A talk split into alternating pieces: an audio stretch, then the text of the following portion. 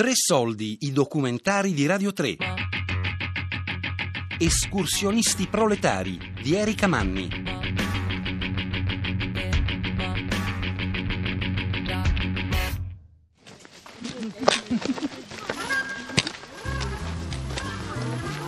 Ciao. L'APE nasce per portare gli operai, le loro famiglie, i loro figli, i loro cari lontano dai miasmi della fabbrica o della bottega artigianale eh, durante le ore di riposo dal lavoro. Ovviamente nel secondo dopoguerra, quando l'associazione all'indomani del 25 aprile riapre i battenti, il paese è cambiato e non è cambiato soltanto perché si respira l'aria prima della liberazione, nell'arco di poco tempo, della, della democrazia e del boom economico.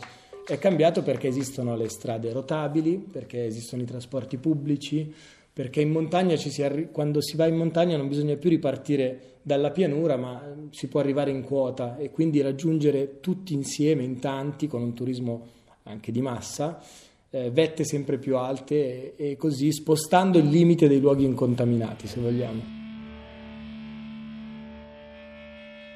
La, l'APE si ritrova ad essere dall'associazione rivoluzionaria ad essere un'iniziativa un po' polverosa che non incontra il favore dei giovani che rincorrevano invece la mitologia eh, himalayana degli 8000, delle, della stagione invernale, eh, dello sci con lo ski lift, insomma, ecco, è un qualcosa che non appartiene alla cultura apeina, non più rivoluzionaria, ma sicuramente ancora ancorata a dei valori. Cos'è dunque questo spirito apeino?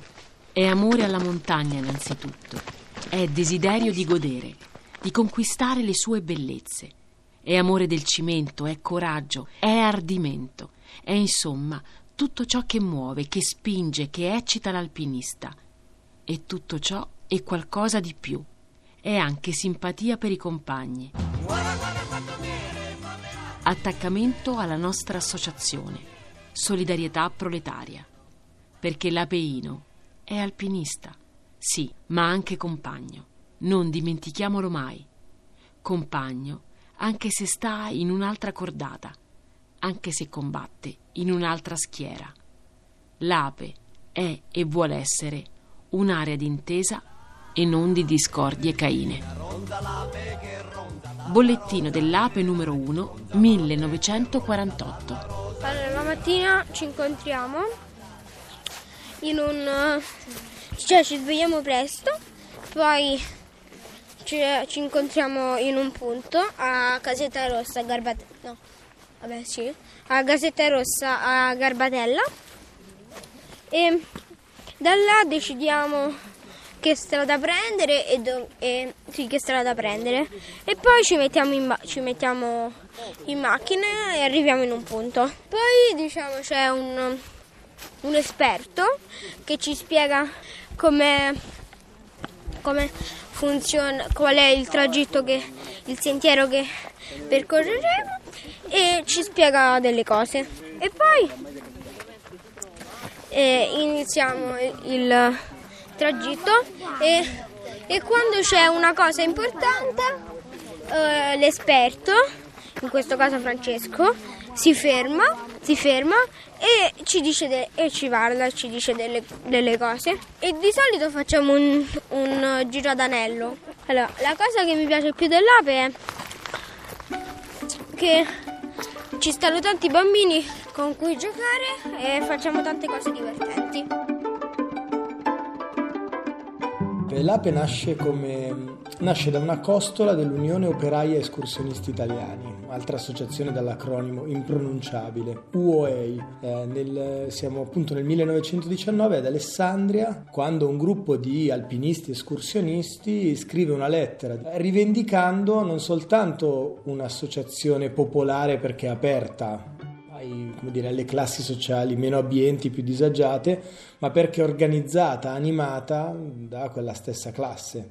E quindi c'è questa rottura, diciamo così, con le associazioni che già avevano delle iniziative economiche, insomma, alla portata di tutti, ma che avevano ancora un atteggiamento paternalistico, come era nel caso delle tante iniziative che nascono alla fine dell'Ottocento in contrapposizione allo sport borghese, diciamo così. E L'APE è proprio la prima di queste, è la prima iniziativa di sport di sport di montagna, di sport popolare ma socialista, che è fatta dalla classe per la classe, diciamo, dal popolo per il popolo. Da questa lettera germina questo, questo seme un po' sovversivo che appunto a partire da Lecco e poi a cascata a Milano, a Bergamo e giù fino a Firenze, a Napoli, arriva a contagiare un po' tutto, tutto lo stivale, ovviamente in un periodo di tempo molto breve, perché la storica eh, vede i Natali, diciamo ufficialmente un annetto dopo, nell'anniversario della rivoluzione d'ottobre, il 7 novembre del 21 a Milano, al congresso fondativo,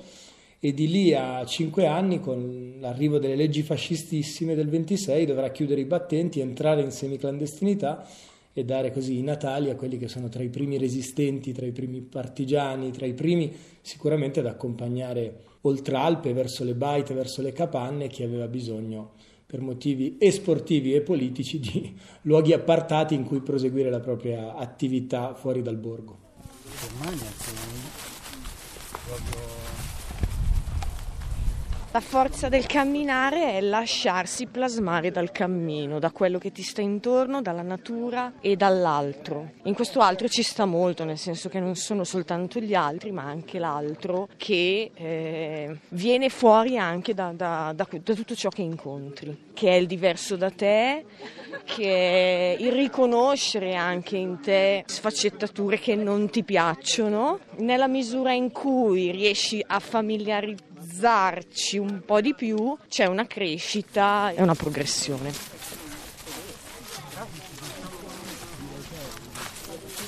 Noi eravamo un gruppo di appassionati della montagna. Dopo aver letto appunto il libro Sentieri Proletari abbiamo deciso di costituire e far nascere anche la sezione romana. Lo spirito dell'associazione è quello appunto di avvicinare quante più persone diciamo alla, al piacere della camminata, al piacere della montagna. Abbiamo degli incontri regolari che dettano più o meno il calendario delle attività, oltre alle organizziamo anche degli eventi culturali sempre sul tema della montagna che appunto abbiamo ribattezzato Pappareale. Invitiamo scrittori, persone che hanno da raccontare una storia e che possono avvicinare anche attraverso le loro storie persone verso l'associazione e quindi verso il piacere della camminata e della montagna.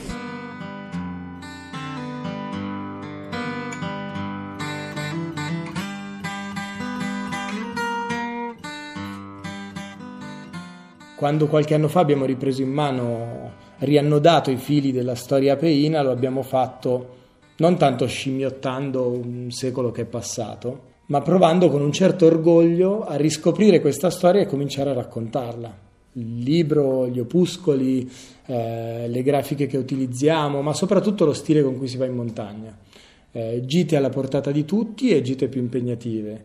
Un atteggiamento pedagogico, anche se spero non troppo pesante, nei confronti dell'andare in montagna e un'iniziativa, come dire, che unisce eh, l'Alpe con la città, cioè che propone iniziative eh, in città, nel nostro caso a Milano, al piano terra, che parlano della scomparsa dei ghiacciai lombardi, che parlano della montagna femminile, che parlano delle, dei semplici viaggi fatti da amici che viaggiano in una maniera che a noi piace e che vale la pena continuare a raccontare, a far scoprire, sempre con un'attenzione anche al nostro passato. In fondo la migliore maniera per aprire una via, utilizzando appunto un, un, lessico, un linguaggio che appartiene anche al mondo dei rocciatori, è quello di ripercorrere prima i sentieri di chi prima di te è passato da quelle parti, scoprire quale, quale sentiero ha scelto, come, come l'ha scoperto, come l'ha inventato, per poi fare la propria iniziativa. E questo è un po' lo spirito apeino oggi, quello di omaggiare una storia in un tempo profondamente mutato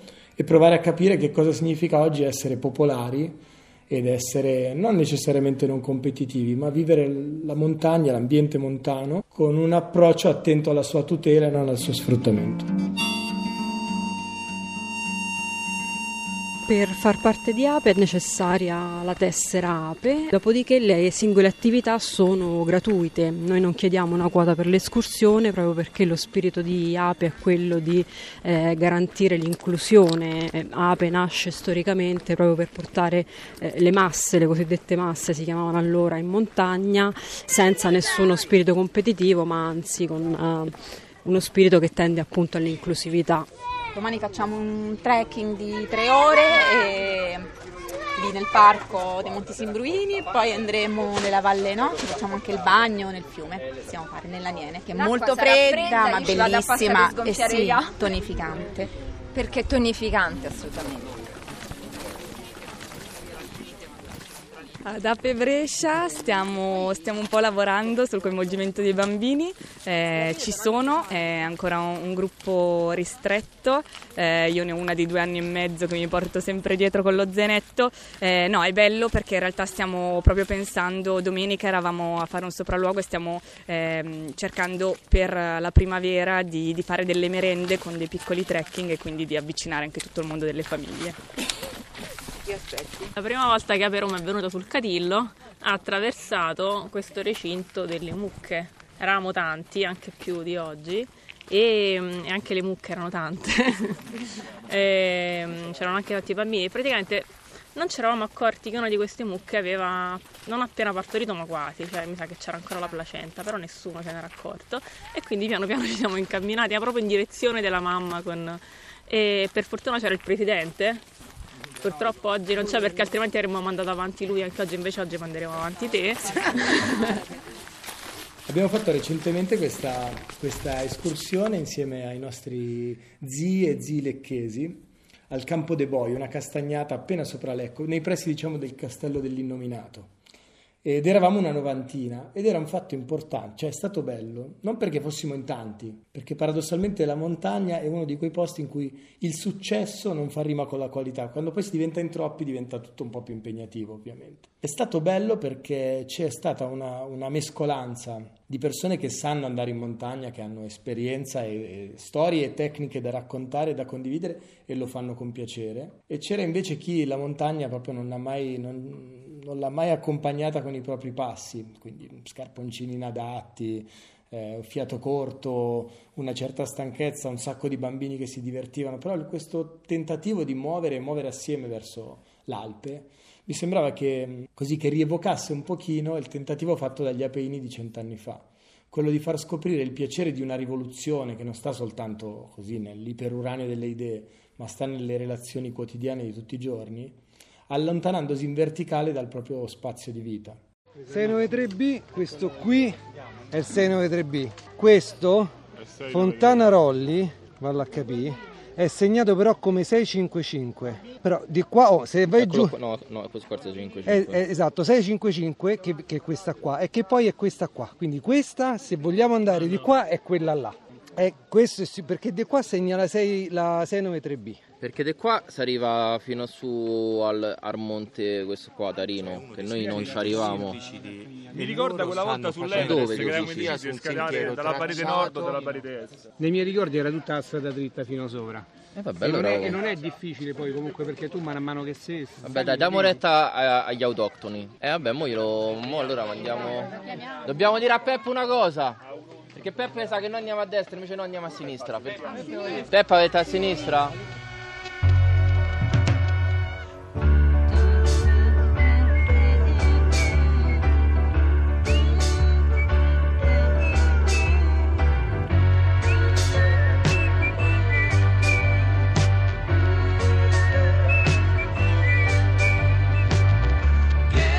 Escursionisti proletari di Erika Manni.